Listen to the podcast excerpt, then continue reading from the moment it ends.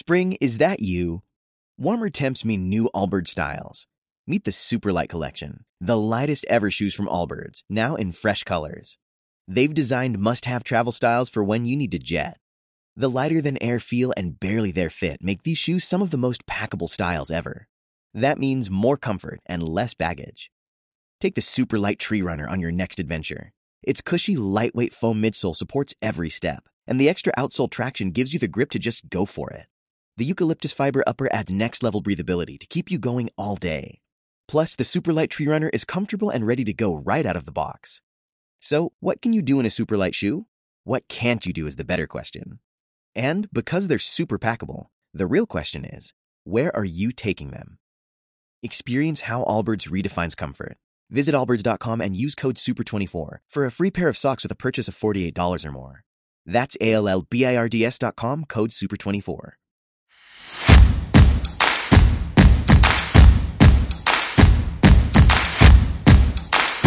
Bienvenidos a su podcast favorito, Hablando con Científicos. Esta tarde me encuentro con Cristian Andrade. Hola Cristian, ¿cómo vas? Hola Santiago, ¿cómo estás? Espero que todos los que nos estén escuchando, ya sea en su camino al trabajo, cuando estén sin hacer nada en sus casas, comiendo, no sé. Pues bienvenidos a este podcast, Hablando con Científicos. ¿Qué tal Santiago? ¿Cómo estás? Todo bien, Cristian. Aquí en la casa todavía seguimos en medio de una pandemia que no se detiene. Bueno, seguimos. Uh-huh. El tema de hoy, hablemos sobre el futuro. ¿Qué dices? Me parece perfecto hablar sobre el futuro. Claro que es algo que me causa un poco de ansiedad, pero ¿qué se le puede hacer? Todo por complacer a los fanáticos de este su podcast favorito de cuencanos. A todo el Ecuador y a todo el mundo. Entonces, ¿quieres empezar, Santiago? Bueno, primero hablemos de una parte importante, es si es que te consideras optimista o pesimista. Eso es muy importante para ver cómo ves el futuro, cuál es tu visión del futuro. Por ejemplo, yo me considero optimista, entonces yo veo las cosas buenas que están sucediendo, las empresas que hacen cada vez la energía eléctrica más barata, la energía solar más barata, uh-huh.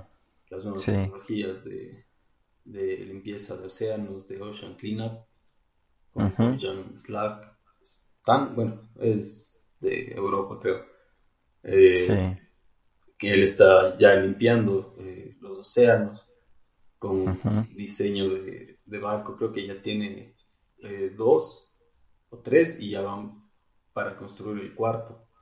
Entonces... ¿Y qué hacen estos barcos? Simplemente son el buque, una cinta gigante, y van recogiendo uh-huh. todos los plásticos y toda la basura de los océanos, por donde pasan, van recogiendo. Y luego reciclan. ¿La basura que está en la superficie de los océanos o la basura que está profundo? Todo. Pero no sé exactamente hasta cuántos metros, pero ya lo están haciendo. Entonces, si eres un optimista, ves la parte positiva, como te estoy comentando. Sí. Uh-huh. Bueno, es una muy buena pregunta, pero yo tal vez le cambiaría un poco a la pregunta. Sería tal vez ser optimista o ser realista. Claro que cuando eres un poco más realista, tal vez ves las cosas con un poco más de pesimismo, pero no tanto. Pero claro que sí, tal vez podría haber otra categoría que sería, o sea, ver todo pésimo, pésimo, pésimo. O sea, ver exactamente 100% de todo lo malo que está pasando. Pero yo me considero más un poco... optimista, pero no tan optimista, sino un poco más realista. Entonces, ¿por qué? Porque, bueno, si hablamos del futuro, hay muchas personas que me preguntan, oye, ¿cuándo crees que llegue la vacuna de este virus? Recordamos que estamos en una pandemia, entonces para el futuro o las futuras generaciones que estén viendo este podcast, pues... ¿Qué tal si les damos un poco de contexto de la realidad que estamos viviendo exactamente en estas fechas? Bueno, como ya sabrá la gente que nos está escuchando, estamos en medio de una pandemia causada por un virus que según las teorías indican que vino de un pangolín, de un murciélago y, bueno, las últimas teorías que hay es que un murciélago contagió a un pangolín y el pangolín, que es un animal exótico de la China, pues fue comido por un chino. Entonces, esas son las teorías o hay otras teorías que dicen que pasó directamente desde el murciélago al humano. Hay otras teorías también que indican que el virus fue una modificación genética de, pues, ¿qué te digo? De otro tipo de virus, que los científicos simplemente lo hicieron más potente con el fin de disminuir en cierta proporción la población de la humanidad. Si le ves de este lado del punto, si lo ves la historia desde el punto optimista, es que pues la población se redujo por un motivo mayor. Pero si le ves desde el lado pesimista, pues mucha gente está muriendo. Entonces, pues bien, ya un poco entrando en contexto de todo esto, los científicos y las universidades están desarrollando una vacuna. Y pues sí, hay mucha gente que yo he visto en redes sociales que en Europa la gente ya está saliendo sin mascarilla, en Estados Unidos también. En Cuenca, específicamente en Ecuador, pues eso es imposible porque si te ven en la calle con caminando así tan campante sin mascarilla, pues te multan. La policía, bueno, pues te clava ahí una multa de no sé cuántos dólares. Entonces eso, y pues bien, entrando en el tema, la gente todavía está con miedo. Todavía existe un gran riesgo de picos de contagio en la ciudad de Cuenca. Algunos dicen que vamos a llegar a ser como la ciudad de Guayaquil, que si han visto las noticias, pues pueden entrar en YouTube y ver cómo afectó la pandemia y el virus a la ciudad de Guayaquil. Y sí, o sea, puta, los afectó bastante duro. Y eso pues se pronostica, según las noticias que escuchamos nosotros, pues que en Cuenca va a pasar exactamente casi lo mismo. Esperamos que no, pero ingresando a la pregunta que había planteado hace unos minutos, y es ¿qué va a pasar en el futuro? Pues siendo optimistas, pues tendremos la vacuna a principios del 2021. Siendo realistas, obtendremos la vacuna a mediados del 2021 y siendo pesimistas, todos los resultados que hicieron las universidades de Oxford, los laboratorios de Estados Unidos, Moderna, los laboratorios chinos, pues simplemente no habrá cura para este virus. Entonces tú decidirás en qué categoría ponerte y pues bien, hablando de este tema, pues yo, según mi punto de vista y según los avances científicos que está teniendo el encontrar la vacuna, pues yo creo que estará llegando exactamente a Cuenca, Ecuador, a mediados del 2021. ¿Tú qué opinas, Santiago? Claro, en ese tema de las vacunas, el país que primero saque, primero va a dar a sus ciudadanos y luego va a mandar al resto del mundo. Sí. No es que va a mandar acá Ecuador específicamente, va a mandar a los países más afectados, a Brasil, a Estados Unidos, a Rusia, la India también, y luego de los países más afectados en tamaño de población reciban su vacuna, ahí sí van a los demás países, a los demás. No está, por ejemplo, a Latinoamérica, África no está mucho, eso sí es, creo que por el clima. No sé. Qué interesante. Claro, no tienen tantos contagiados como aquí. Y los últimos serían los países nórdicos, que ellos prácticamente ya detuvieron el virus. Y por eso los países que salen ya sin mascarilla, sin nada, y salen normalmente. Bueno, yo en las redes sociales específicamente no han sido los países nórdicos de Europa, han sido los países del sur de Europa. y un poco del centro de Europa. Entonces, pues, ¿qué te digo? Tal vez si en esos países los contagios pues disminuyeron, claro que es otra realidad, ¿no? Los jóvenes ya no viven con sus papás, por ejemplo, sino viven con más jóvenes, entonces hay menor riesgo que la gente muera. Entonces, bueno, aquí en Ecuador y en Cuenca específicamente hay, la mayoría creo que de nuestros conocidos aún viven con sus papás. Y pues existe un mayor riesgo porque ellos están en contacto con los papás, o sea, nuestros abuelos. Entonces, pues sí, ¿qué más podemos hablar sobre el futuro, Santiago? Bueno, cambiando de tema ahora en la parte del coronavirus, podemos hablar del futuro de la tecnología, por ejemplo, uh-huh. De lo bueno y lo malo que tendría. Oh, bueno, ahora toco de nuevo este tema del coronavirus, por ejemplo, aquí, específicamente en el ESPOL estaban haciendo un sistema de tracking para sí. Las personas. O sea, iban a sacar a sí mismo un futuro, no sé cómo se estará desarrollando hasta el momento, pero yo vi hace un mes más o menos. Sí. Y, o sea, te detectan, te ven y ya te reconocen y ya te pueden seguir. O sea, por ejemplo, yo creo que, según mi punto de vista, es algo malo para la libertad sí. de cada persona, para la libertad y para la privacidad de cada persona, pero son tecnologías que ya se están, o sea, que ya salieron en varias partes del mundo, por ejemplo, en China.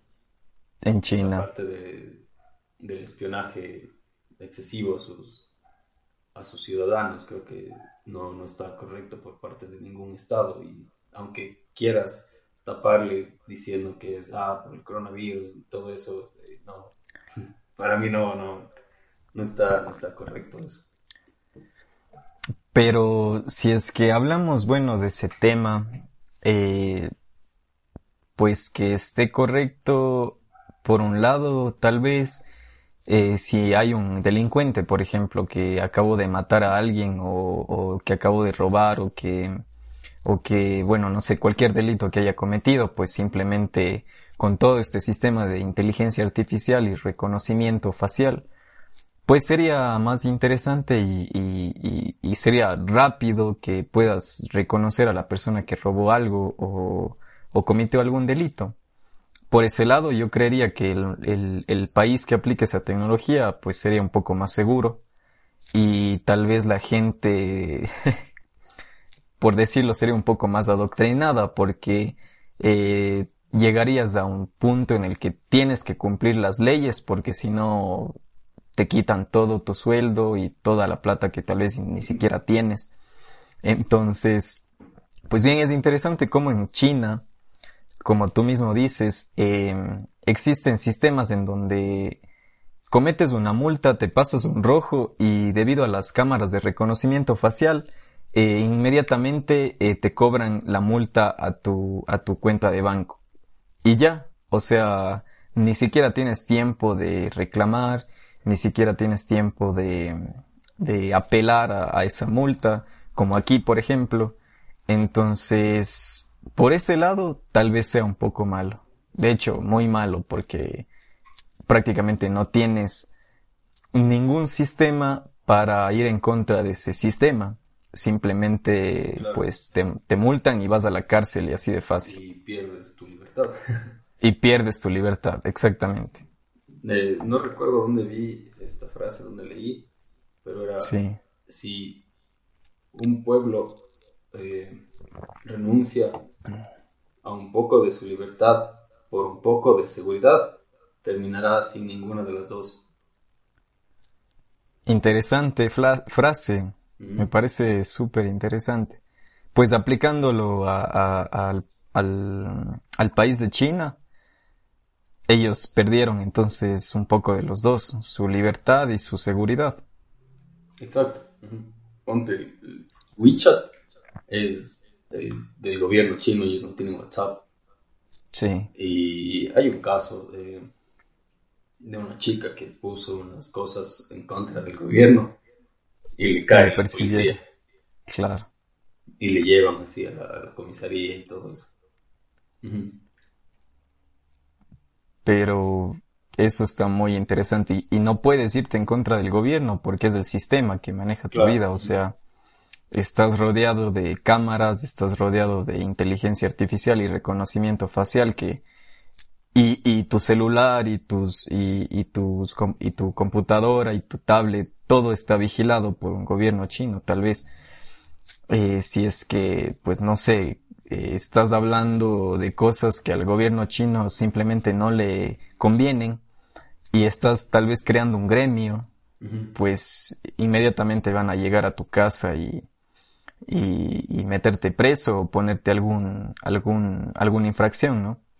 Entonces, y yo no me imagino que en Cuenca, bueno, en el lugar en donde vivimos sea, pues, muy beneficioso que pase este tipo de cosas.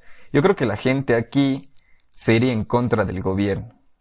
Pero si el gobierno se va en contra de la gente, entonces yo creo que todo el Ecuador se levanta y se va en contra del gobierno. No sé. Claro, aquí sí es diferente, pero tienes que ver el contexto. Por ejemplo, China sí. encarcela y les mata. Cuba, Fidel hacía lo mismo. Chávez, lo mismo. Febres claro. Cordero, lo mismo. Claro. Entonces, ya pues, hay mucho que debatir en ese campo de los sistemas. ¿Y tú crees que a la larga en Ecuador lleguen a aparecer ese tipo de sistemas? ¿O crees que ya existen? Ya, y lo sí. que te dije es porque vi en una de las redes sociales del ESPOL. Sí. Uh-huh. Que ya estaban desarrollando eso y ya tenían puesto en un centro comercial como la prueba piloto más o menos. Uh-huh. Eso sí está bien denso porque no creo que a la gente de Ecuador le guste ese tipo de tecnologías. Al menos, bueno, depende de cómo funcionen, pero como estamos hablando y discutiendo, yo creo que más harían un mal que bien. Entonces, pues no lo sé, tal vez sí es un sistema que tiene que ir porque tiene que irse en contra de un sistema que es 100% probable que vaya, pues no sé qué tan buena idea sea, a no ser que termines muerto o sin dinero, o encarcelado, o bueno, no sé. Pero bueno, ¿qué se le puede hacer con los políticos del mundo, no? ¿Y qué más podemos hablar? ¿Tú cómo crees que sería el futuro? El futuro, o sea, pongámonos años primero, pongámonos años. 10 años, 20 años, 50 años, 100 años. Pongámonos un futuro de 5 años, no nos vayamos tan lejos. No, vamos por partes. Pongámonos un año. ¿Cómo crees que va a ser la vida exactamente el 26 de julio del 2021? Yo digo que ya todo vuelve como estaba antes. Sí. Sí, porque si ves según las estadísticas de cómo se comporta todo en el mundo, siguen un comportamiento de campana, estadísticamente, siempre, todo. Entonces, va a llegar al pico y luego va a pasar. O sea, yo pienso que en un año ya estaremos ya en la parte de abajo, ya cuando se muere todo. Así más o menos como pasó en la gripe española. Sí. Luego de 2 años desapareció. Entonces yo pienso que va a ser lo mismo, pero como ahora estamos más globalizados, la gente viaja más rápido de punto a punto, entonces se esparce más rápido. Esa campana va a ser más grande, pero se va a llegar al final también más rápido. Entonces todo va a ser como era antes, en un año, todo normal. ¿Tú qué piensas? Bueno, antes de decir mi opinión, quisiera preguntar y poner un tema en la mesa, por ejemplo.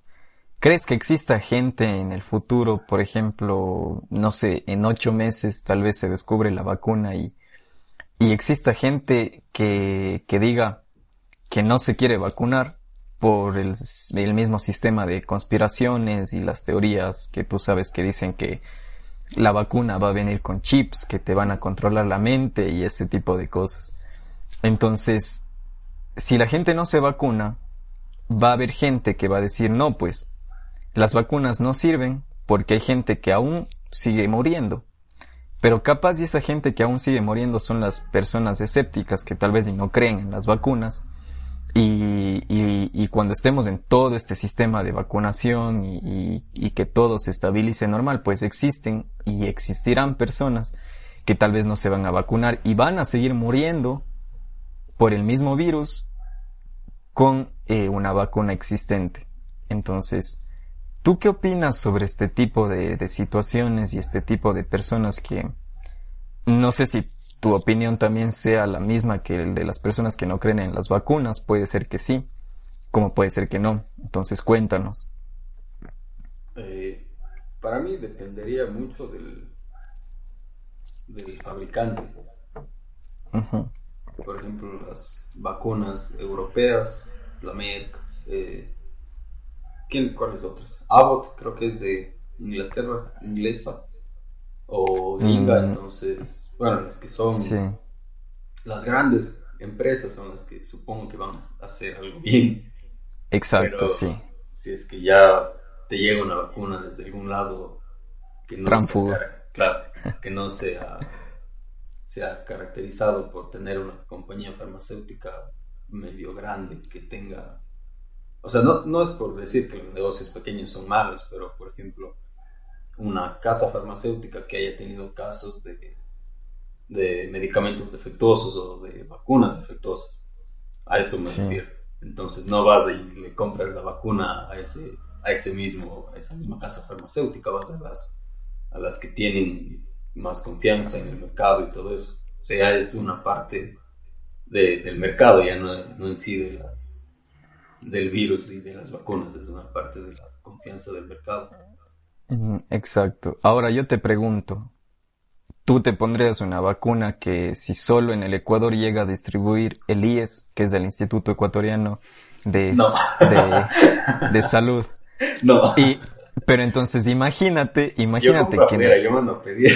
No, a ver. Imagínate que en el Ecuador solo lleguen específicamente vacunas que el gobierno compre. Y no hay más. Antes de vacunarme veo de dónde es investigo de dónde son.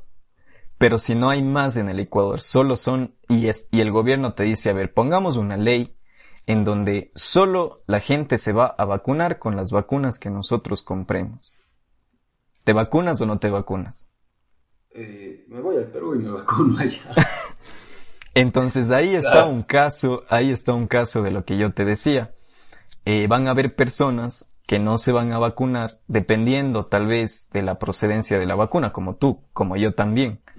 Entonces, si es que no nos vacunamos, igual vamos a tener que correr ese peligro de algún día estar contagiados, ¿no?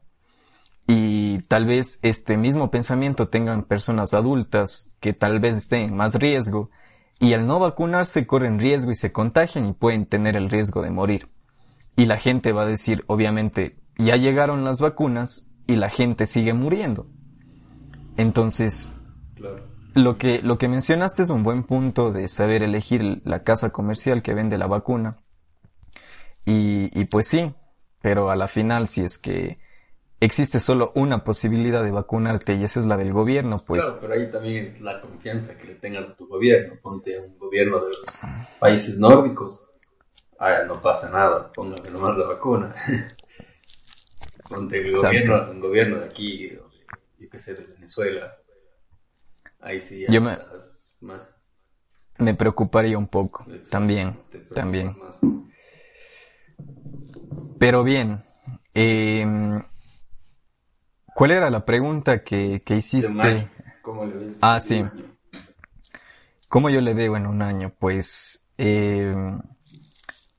pues como te digo, habrá gente que no quisiera pues vacunarse como es normal, va a haber gente que va a seguir desconfiando del sistema de las vacunas, entonces tal vez haya gente que quiera viajar a otros países y en el país, de aquí en un año tú vas a decir, bueno, quiero irme a Estados Unidos.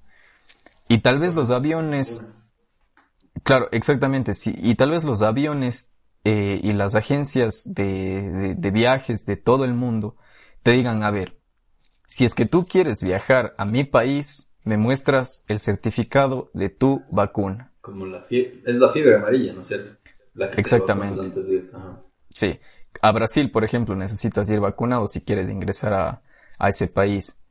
Entonces, yo creo que en el futuro va a pasar eso. Si es que quieres entrar a un restaurante, te van a decir, a ver, antes de que entres, muéstrame tu manilla que diga estoy vacunado contra el COVID. Si quieres ir a una si quieres ir a una fiesta va a ser lo mismo. Si quieres, yo que sé, ingresar a un banco va a ser lo mismo. Entonces, te das cuenta cómo todo el sistema se va a ir encaminando a que tienes que vacunarte. Vacunarte sí o sí, claro. A no ser que te vuelvas un ermitaño. A no ser que seas Santiago Serrano, y digas, no creo en las vacunas. No sé, dije, desconfiar de comprar el gobierno. Sí. Pero si es que yo tengo la chance de comprar directamente de otro lado, compro. Claro, exactamente. pero bueno, entonces creo que así va a ser el futuro. Creo que la gente todavía va a seguir desconfiando un poco de las personas que están a su alrededor. No sé si es que aquí en Ecuador y en Cuenca, bueno, en todo el Ecuador las personas son muy cálidas cuando saludas. Entonces, por ejemplo, ahora en las reuniones sociales donde hay muy poca gente, pues no puedes saludar de abrazo o de beso, sino tienes que saludar con el codo o con el puño o simplemente desde lejos. Entonces, no sé, tal vez eso se va a mantener, tal vez, pues no sé, tal vez no. Lo más seguro yo creo que no se va a mantener porque como que el latinoamericano es una persona muy cálida con sus amistades y tiene que darse la mano, que pana, que cómo estás, que abrazos, que besos. Entonces por eso todas las personas que están en otros países europeos o estadounidenses o yo qué sé, del mundo, ¿no? Pues admiran mucho esa calidez de los latinoamericanos. Entonces yo creo que eso no se va a perder. Creo. Estoy más seguro que no. Lo que sí, como te digo, vas a tener que vacunarte sí o sí. Yo creo que va a haber mucho control en el momento de que quieras entrar a algún establecimiento con respecto a tu vacuna. Si quieres viajar igual, como ya lo había mencionado. Y pues eso, ¿no? Yo creo que las reuniones sociales también van a empezar a darse, pero igual todavía yo creería que la gente va a tener ese recelo de, no sé, tal vez salir a tomar un café o salir a una fiesta, por ejemplo, o salir al cine. Entonces yo creo que esta cultura, y espero que esta cultura del aseo se mantenga como en Japón es normal. En Japón, desde antes de la pandemia, si es que tú estabas enfermo, pues te ponías tu cubrebocas para evitar contagiar a los demás, te quitas los zapatos antes de entrar a una casa, te lavas siempre las manos, tienen desinfectante por todos los lados, porque ellos creo que entendieron cómo un virus puede afectar a todas las personas que están a tu alrededor. Y espero que eso se mantenga, para evitar tal vez cualquier otro tipo de contagio de enfermedades. Eso por un lado en el año. Creo que también la tecnología se va a seguir desarrollando mucho. Tal vez y SpaceX ya tenga su cohete listo de los rusos para ir a Marte. Y en un año listo, pero ojo, no digo que vaya a despegar, sino que ya esté listo y ya están haciéndose pruebas. Que ya tengan tal vez las semillas que vayan a llevar o ya tengan la selección de semillas tal vez y el método de hidratación y deshidratación para que aquí le deshidrates, viaje en el espacio y al momento de que llegue a Marte pues hidratar y sembrar y bueno, un sinnúmero de cosas que se puede hacer en Marte, ¿no? Tal vez el Neuralink de Elon Musk también esté un poco más desarrollado, el control de enfermedades también, y tal vez un artista como Leonardo da Vinci nazca o nació en esta pandemia y en este encierro que todo el mundo tuvo. Y el arte también va a cambiar, la música, y bueno, yo creo que todos van a salir con muy buenas ideas y pues eso. Ahora, te pongo 3 años, Santiago. ¿Qué crees que va a pasar exactamente el 26 de julio del 2023, cuando ya tengamos un nuevo presidente? Ah, ya tengamos un nuevo presidente. Ah, bueno, el otro año también ya vamos a tener, claro, a estas alturas un nuevo presidente, exactamente. Y lanza tu dardo a ver si es que le atinas, para que cuando en el futuro volvamos a ver este video, pues nos caguemos de risa para ver si es que le atinas, ¿no? Si quieres podemos hacer... Ahora solo está...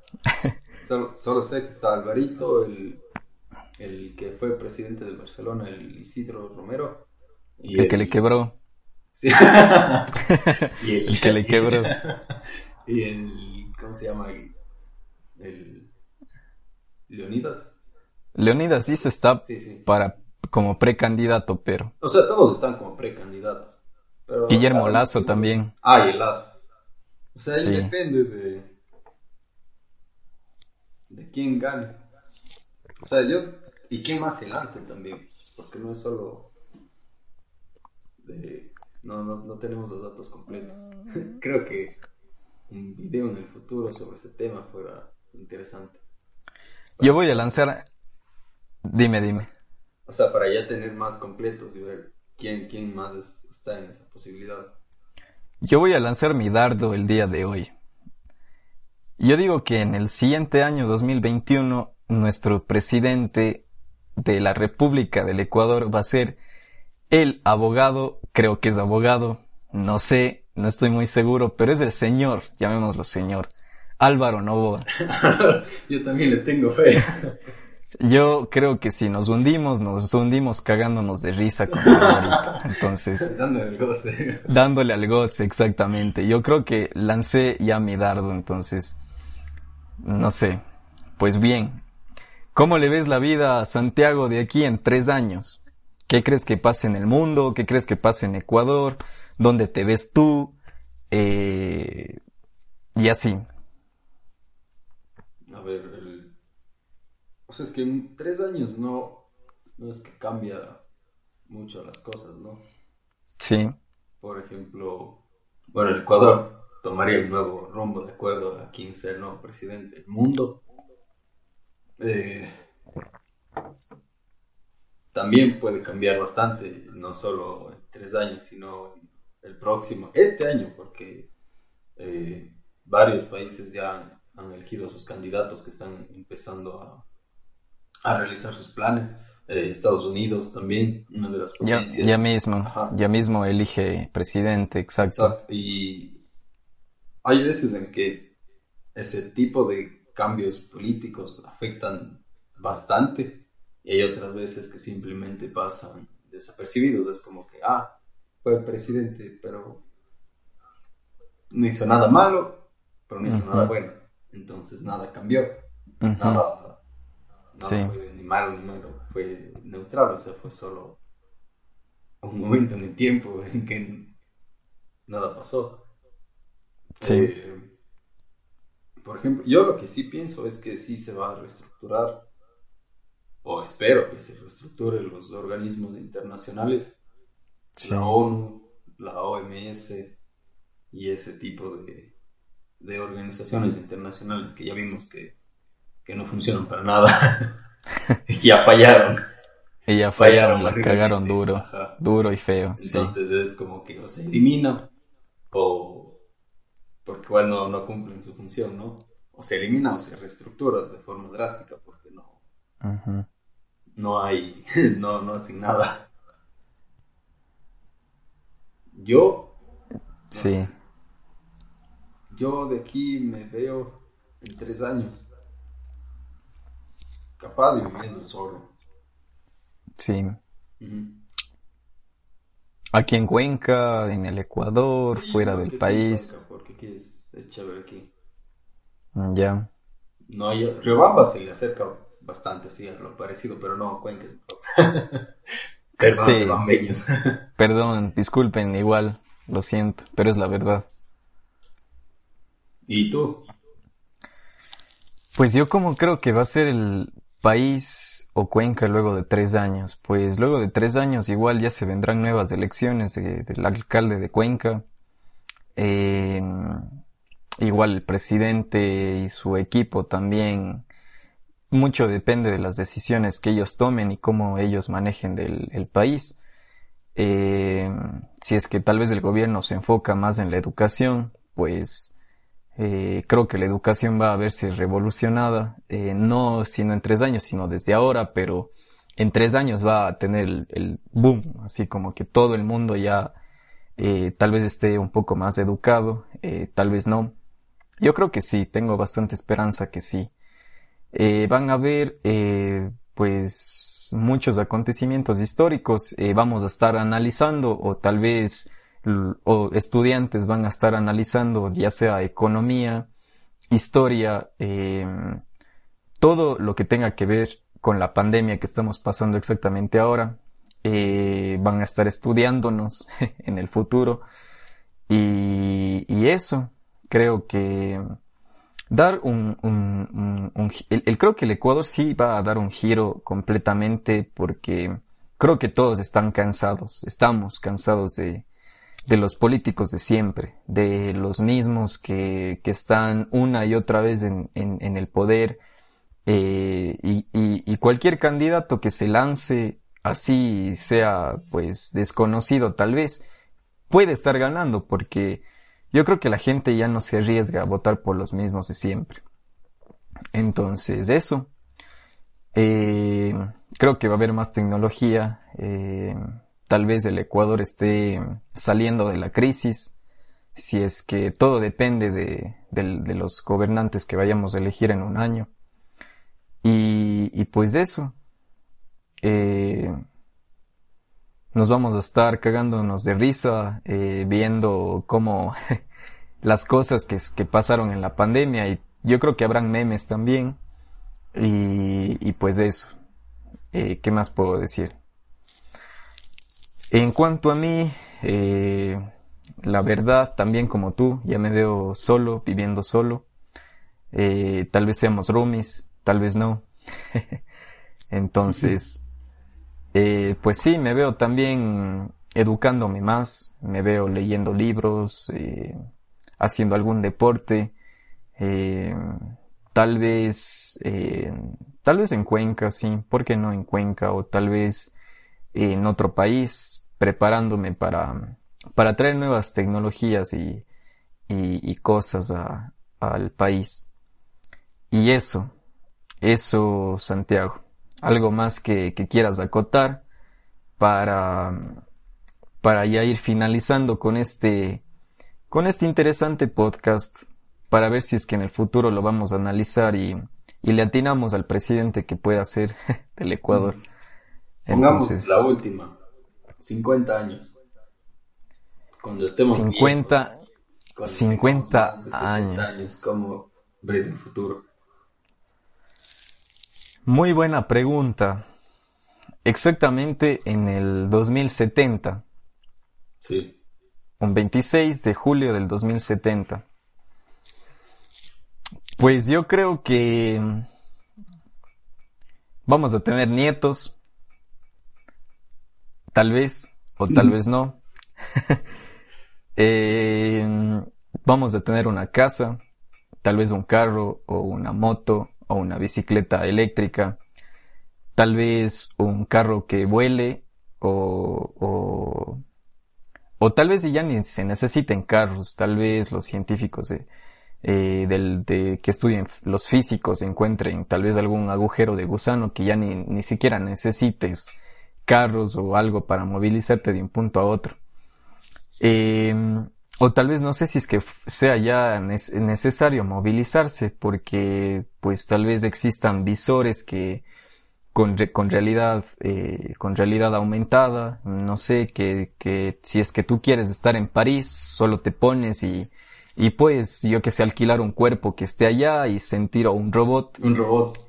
Y sentir las mismas sensaciones que estamos sintiendo ahorita y puedas comer y todo eso puedas sentir y bueno, yo qué sé. Seríamos creo que virtuales. Exacto. O sea, no tendríamos cuerpo físico, sino seríamos una entidad virtual que puede ir saltando de robot en robot. De robot en robot, exacto.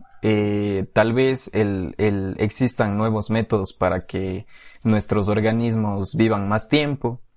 Google ya ha estado trabajando en eso desde hace algunos años y se pronostica que para de aquí en unos 25 a 30 años, pues el humano tal vez llegue a ser inmortal, uno nunca sabe, o no inmortal, sino ya vivir más de 100 años, tal vez 150 años.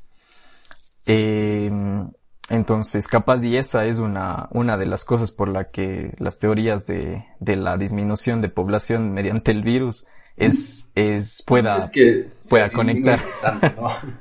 Claro, sí, pero bueno, es algo, ¿no? Uh-huh. Entonces eso, creo que pues la medicina va a estar súper desarrollada. Tal vez el cáncer deje de existir y existan unas nuevas enfermedades, tal vez alienígenas.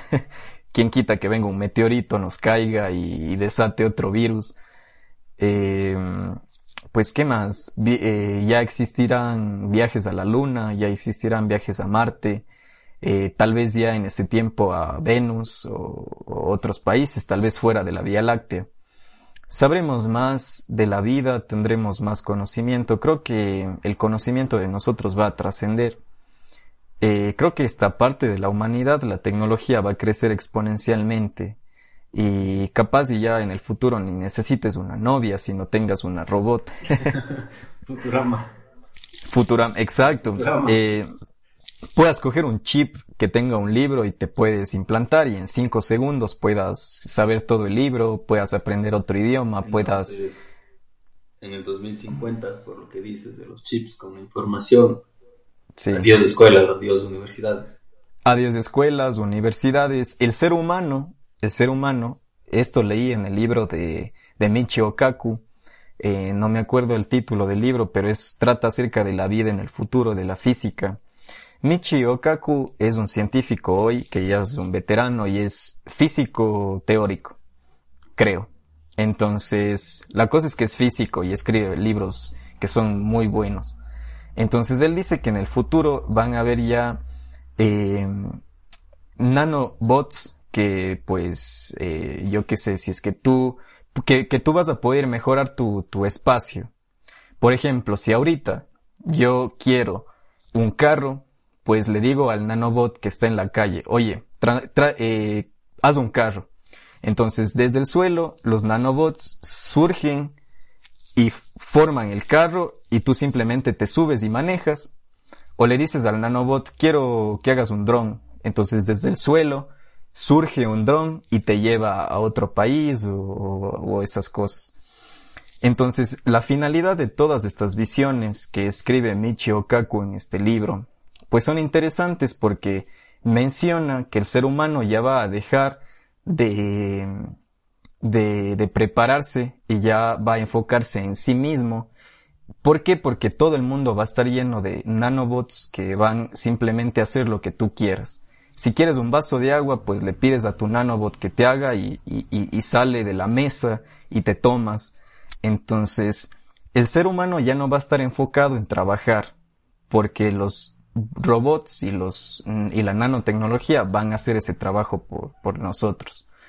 El ser humano va a estar ya más enfocado tal vez en hacer otras actividades como arte, como transfusión de conocimiento, como simplemente sentarse y apreciar la vida, meditar, yo qué sé, porque van a haber posibilidades infinitas de lo que tú quieras hacer se cumpla gracias a la tecnología o a la nanotecnología.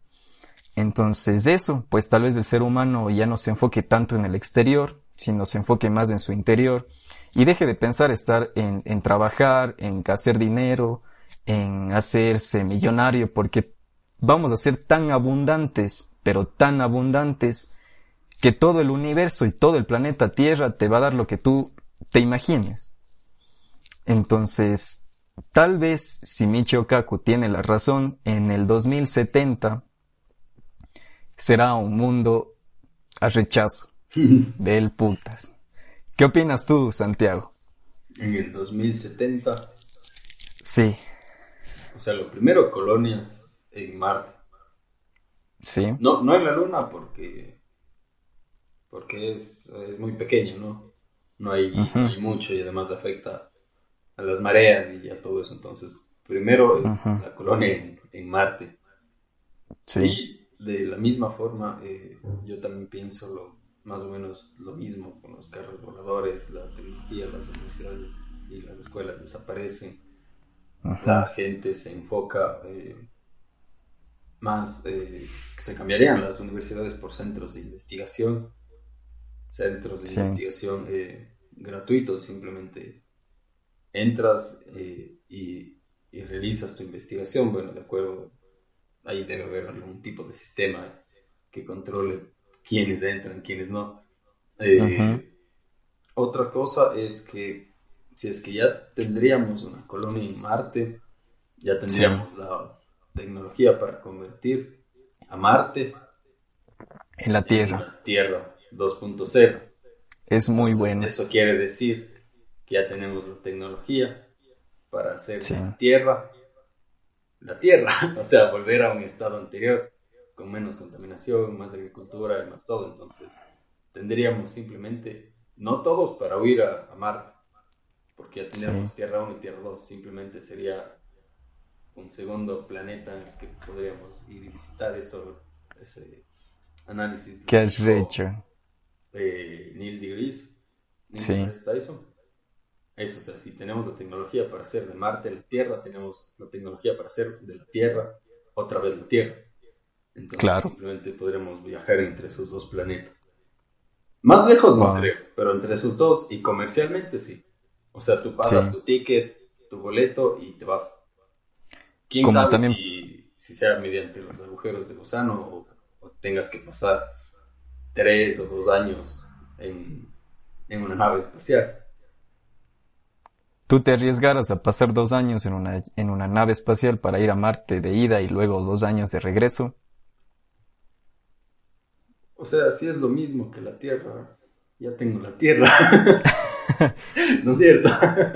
Sí. Así, sí, claro, sí. Si es que es ahora, o sea, si es que es ahora, yo sí lo haría porque fuera uno de los primeros en colonizar Marte. Wow, sería... Claro, pero sí hay bastante gente y ya está casi igual que la Tierra, las ciudades están igual que la Tierra, entonces... ¿Para qué ir a Marte? Claro. Ya pierde el sentido. Yo qué sé, sería como ahora, ¿para qué te vas a otra ciudad? Ah, por temas de trabajo. ¿Para qué te vas a Marte? Ah, por temas de trabajo. Sí. Exacto. Creo que con esto ya cerramos el podcast de hoy, Cristian. Sí, perfectamente. Entonces, bueno, les dejamos a su imaginación lo que pueda pasar en el futuro. Y tenemos un futuro bastante prometedor. Siempre y cuando nos sepamos cuidar y sepamos llegar al 2070, ¿no? Entonces, pues bien, damos por terminado el podcast de hoy. Siempre el objetivo es dejarnos con dudas e imaginarnos cómo podría ser la vida de aquí en 50 años. Muy buena pregunta, Santiago, y algo que tengas para concluir. Que se imaginen lo más loco, lo graben y luego de 50 años vean si es que se cumple, ¿no? Así como yo le voy a aceptar a que va a ganar Alvarito Noboa. Yo le tengo fe, pero no sé. Hay que ver quién más está.